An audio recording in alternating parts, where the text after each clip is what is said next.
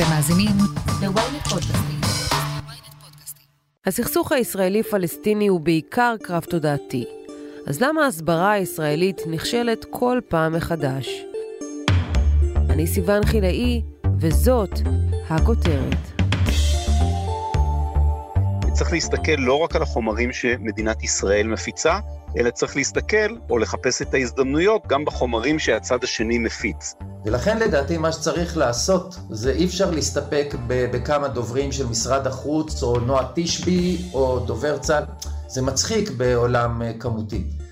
ולכן אה, אה, אני חושב שצריך להקים צבא דיגיטלי.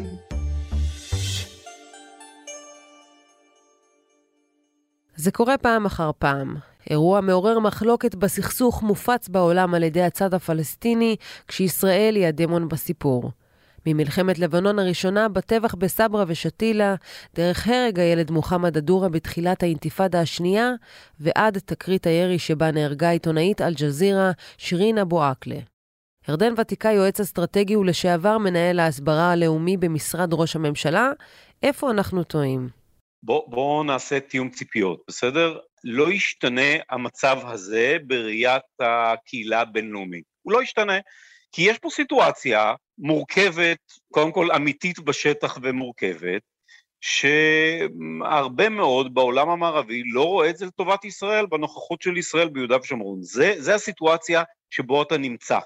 יש לך הרבה מאוד אה, גורמים מוסלמיים, יש לך הרבה מאוד כוחות שעובדים נגדך בקמפיינים השליליים נגד מדינת ישראל. למשל, כל קמפיין ה-BDS, הדה-לגיטימציה, יש הרבה מאוד גורמים שמשתתפים בו. אה, אם זה גורמים מוסלמים, זה יכול להיות מאירופה, זה יכול להיות מאינדונזיה, יכול להיות מכל מקומות אחרים, וכמובן ממדינות ערב והכול. אז בוודאי שעומדות מולנו התקפות או קמפיינים נגדיים שבהם משתתפים הרבה מאוד. אה, ולכן אה, ברור שבתוך האירועים האלה היו הרבה מאוד אירועים שתכננו, ידענו מראש מה הולך להיות, תכננו את ההיבטים התקשורתיים, כולל גם במבצעים גדולים. אני חושב שאנחנו הרבה הרבה יותר מודעים, או המערכות הרבה יותר מודעות להיבטים התקשורתיים בפעילות שלהם. בישראל עדיין לא למדו להתמודד עם העולם המהיר ברשתות החברתיות.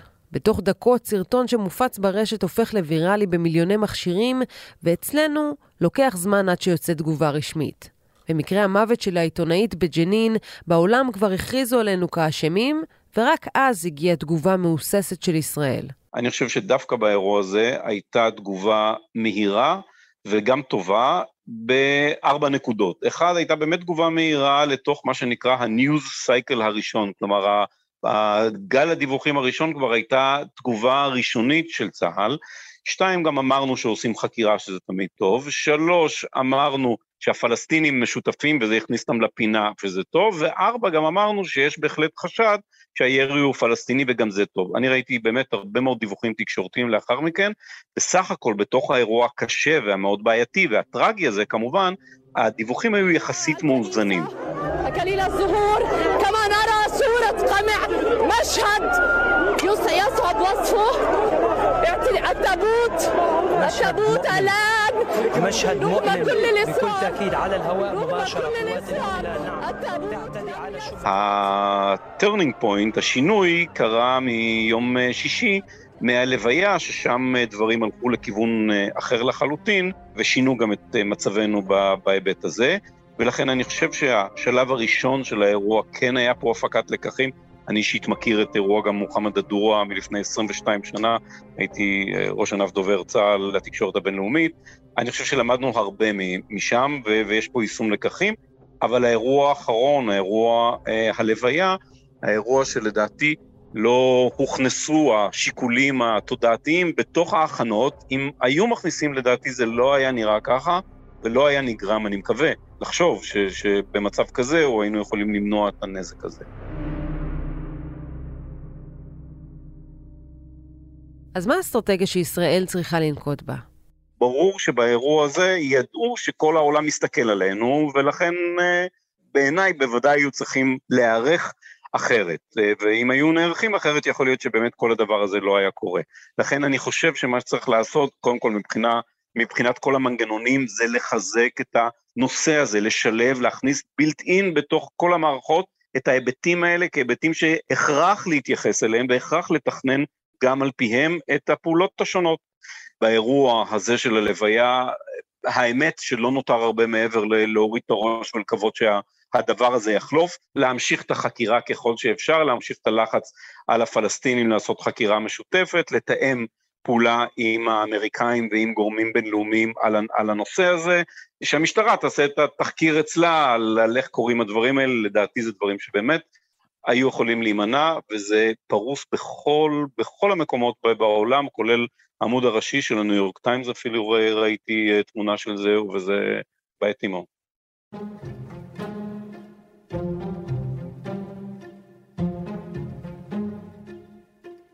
והשאלה היא האם נעשים שיקולים הסברתיים בתכנון מהלכים רגישים, כמו פיצוץ בניין AP בעזה במבצע שומר החומות, או בהלוויית שירין אבו עקלה. בחלקם כן, ובחלקם לצערי לא. This is the moment an Israeli missile strike destroyed a high rise building housing the Associated Press, Al Jazeera, and other office spaces and homes in Gaza on הורדת בניין AP היא דוגמה גם היא מובהקת לכך שלא היו שיקולים, בעיניי השיקולים הנכונים, השיקולים התודעתיים, המדיניים, התקשורתיים. האירוע הזה בעצם נוהל כמו איזה יעד אחר, אה, דבר שאחרי זה גרם נזק גדול. נדמה לי שאפילו השיחה הראשונה של הנשיא ביידן לראש הממשלה הייתה אחרי האירוע הזה, ובעצם uh, התחיל שעון הלגיטימציה קצת uh, להצטמצם, זה דבר שהוא לא טוב.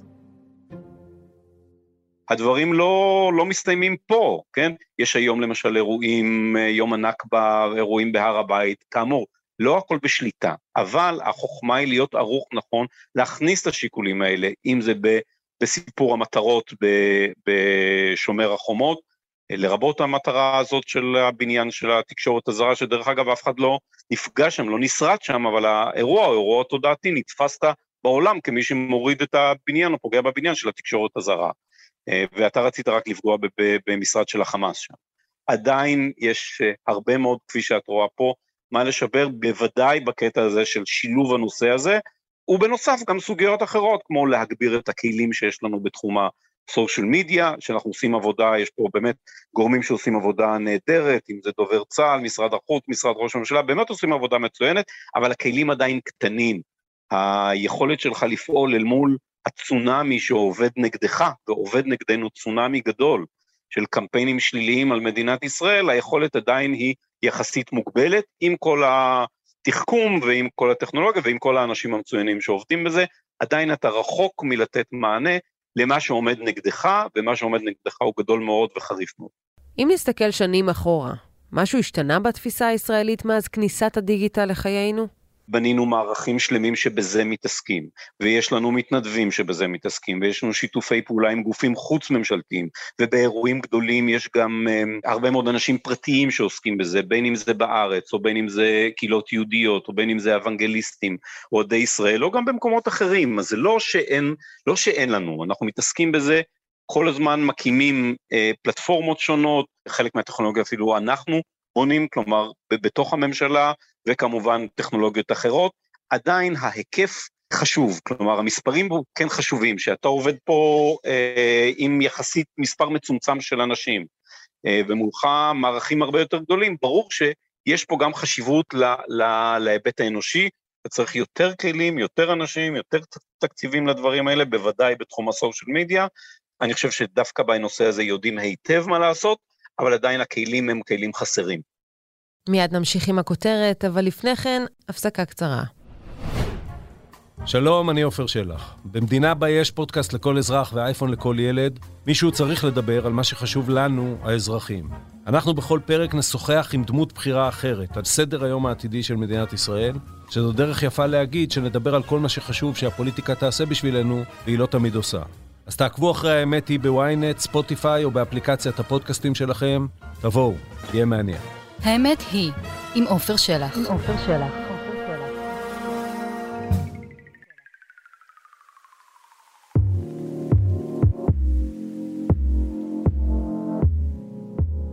אז אולי למדנו קצת מאירועי העבר והשתפשפנו ברשתות החברתיות, אבל נועה מנלה, חוקר תודעה דיגיטלית, משוכנע שאנו נכשלים איפה שאומת סטארט-אפ לא צריכה להיכשל. ישראל בעצם לא משחקת את המשחק הדיגיטלי, אה, ככה באמירה קצת אה, גורפת, היא מתייחסת לדיגיטל כמו שהיא מתייחסת לתקשורת המסורתית. התקשורת המסורתית היא מאוד סמכותנית, היא עובדת דרך דוברים, הדוברים מורידים את המסרים שלהם לעיתונאים, והעיתונאים משדרים את הדבר הזה, אתם בטח יודעים שמה בוויינט. אותו דבר ישראל פחות או יותר עובדת אה, אה, ברשת, כאשר יש לה את הדוברים הרשמיים שלה פחות או יותר, והם אה, מעלים ומצייצים את המסרים אה, הרשמיים, ופחות או יותר בזה זה מסתיים. והרשת היא מאוד לא סובלנית אה, כלפי דוברות רשמית וממסדית, ולכן הקרב ברשת הוא לרוב קרב בין בני אדם, ולא בין גופים רשמיים. יכולנו לראות את זה, או אנחנו יכולים לראות את זה כמובן במלחמת העולם התודעתית הראשונה שמתרקמת עכשיו בין רוסיה לאוקראינה. אצל אוקראינה מהנשיא עד אחרון החיילים, או אחרון האזרחים, כולם חיים שם ברשת, מעבירים את המסרים שלהם, וכל אחד מהמקום הכי אישי שלו, אתה כמעט לא רואה מסרים רשמיים של אוקראינה. וישראל באה בגישה מאוד מאוד סמכותנית, אפשר היה לראות את זה גם אה, בשומר חומות האחרון, והדבר הזה אה, לא יוצר הזדהות, הוא יוצר ריחוק, הוא מאוד כנראה יעיל לתקשורת המסורתית ומאוד לא יעיל לתקשורת הדיגיטלית. ובאופן פרדוקסלי, ברשת, בעולם הרשתי, הטיקטוקי, הטוויטרי, ישראל היא דוד, אנחנו חוזרים בעצם לתפקיד המסורתי שלנו. אנחנו מעט אנשים לעומת העולם, נקרא לזה המוסלמי, תומכי פלסטין, שם יש אה, עשרות אה, רבות של מיליונים. אנחנו יחסית מעטים, ולכן אנחנו צריכים למקסם את הכוח שלנו בתוך הרשת.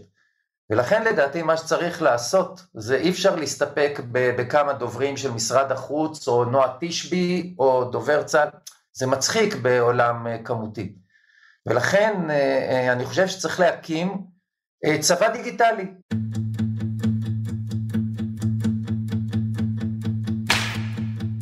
כולנו נתקלנו בזה.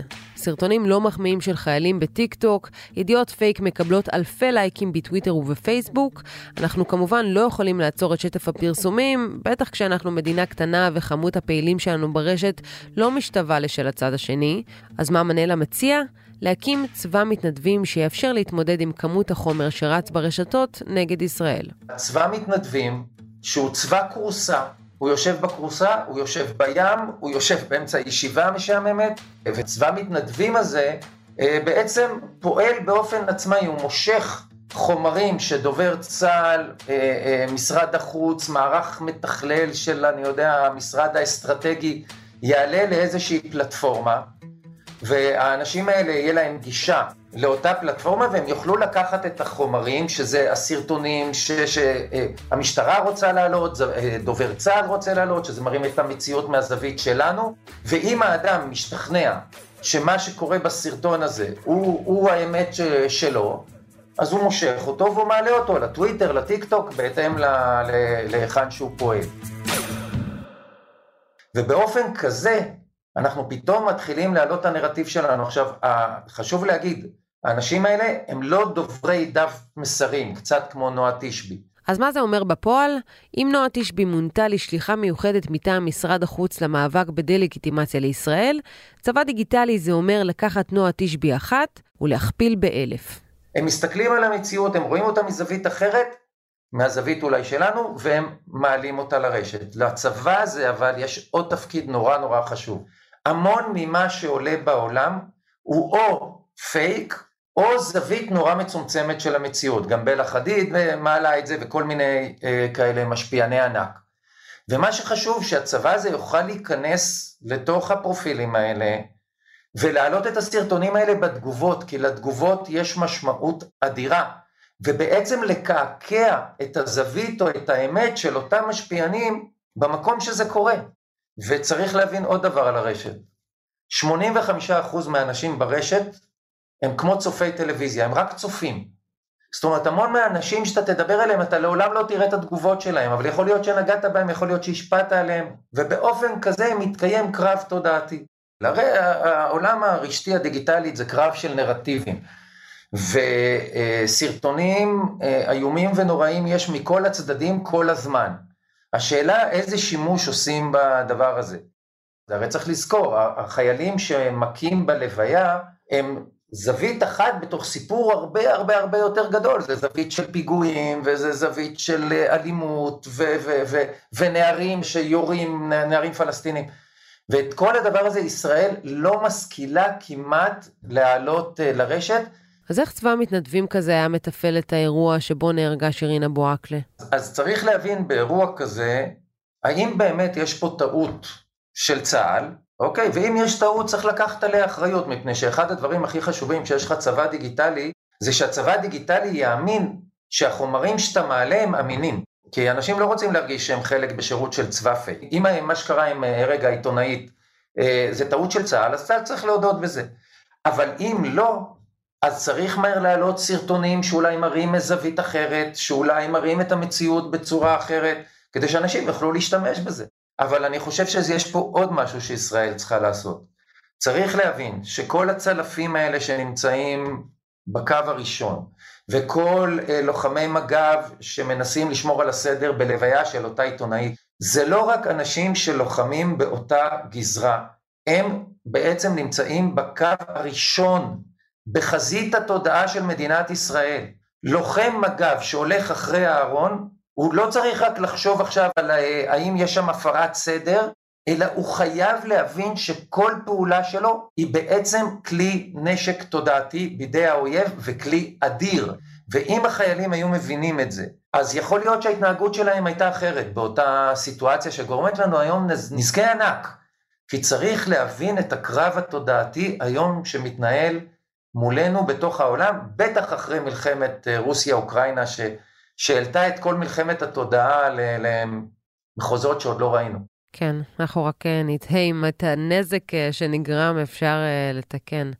נועה מנלה, תודה רבה לך. בבקשה, בשמחה.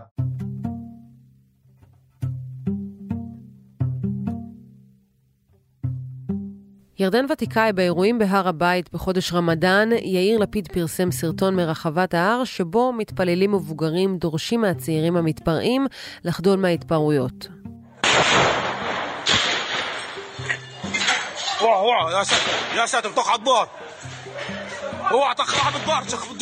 גם סרטון המחבל היורה ב-M16 לעבר כוחות צה"ל, שייתכן ופגע בעיתונאית בג'נין, הופץ על ידי משרד החוץ, וזאת גם חלק מהמגמה. קודם כל זה תפקידו של משרד החוץ, יש לו מערך שלם של דיפלומטיה ציבורית שבזה מתעסק, והוא רק הולך וצומח וגדל, וזה אה, דבר נכון וחיובי. והרשתות החברתיות הן באמת הפלטפורמה. עכשיו, יש פה עוד נקודה מעניינת בזווית שהעלית. צריך להסתכל לא רק על החומרים שמדינת ישראל מפיצה, אלא צריך להסתכל או לחפש את ההזדמנויות גם בחומרים שהצד השני מפיץ. הסרטון בעצם תקע טריז בתוך העמדה הפלסטינית שלכאורה הרגנו, חיילי צה"ל הרגו במכוון את הכתבת, הייתה סרטון באמת מהצד השני, של פלסטינים. למשל, אני אתן דוגמה, באירועים שהיה לנו על הגדר בעזה לפני uh, שנים ספורות, uh, הנרטיב של הפלסטינים היה כאילו רוצים לצאת לחופש וכולאים אותם ולכן הם הם מגיעים לגדר והם רעבים והכל נרטיב שהוא היה שקרי לחלוטין בהיבט הזה, הוא היה שבאמת חמאס מאחורי זה והג'יהאד האיסלאמי ובאמת אה, הכוונות פה היו כוונות אה, אלימות וטרוריסטיות. ואנחנו פרסנו הרבה מאוד, אה, בעיקר צה"ל כמובן פרס הרבה מאוד מצלמות ולא נמצאו שם הרבה מאוד צילומים שרואים אנשים בנשק. אבל מצד שני, כשעקבנו אחרי הרשתות החברתיות של הפלסטינים, דווקא שם מצאנו חומרים שבדיוק מצביעים על כוונותיהם האמיתיות, שעומדים עם מצ'טה כזאת ואומרים בואו נהרוג את היהודים, אנשים עם נשק. יש חשיבות גם לחפש את החומרים שתומכים במסרים שלך, גם בסושיאל מדיה, בתקשורת של הצד השני, וזאת נקודה בהחלט אה, אה, חשובה. זה מאמץ גדול שאנחנו אה, מקיימים גם לנסות למצוא שם, בצד השני, דברים שיעזרו לנו, לפעמים זה בהחלט מצליח. אבל אחרי הנזק הגדול שנעשה, יש לנו סיכוי באמת לתקן את התדמית שלנו בעולם? המשברים הם לא נקודה אחת, הם רצף של נקודות לאורך הזמן. אז התשובה היא ודאי שכן. אתה כל הזמן נמצא בתוך האירועים האלה, מתקשר עם הזירה הבינלאומית, אתה מתקשר דרך אגב גם עם העולם הערבי, בהרבה מאוד היבטי uh, תקשורת ודוברות, uh, גם במשרד ראש הממשלה, גם במשרד החוץ, גם בדובר צה"ל, יש אנשים שכל תפקידם הוא לתקשר עם העולם הערבי.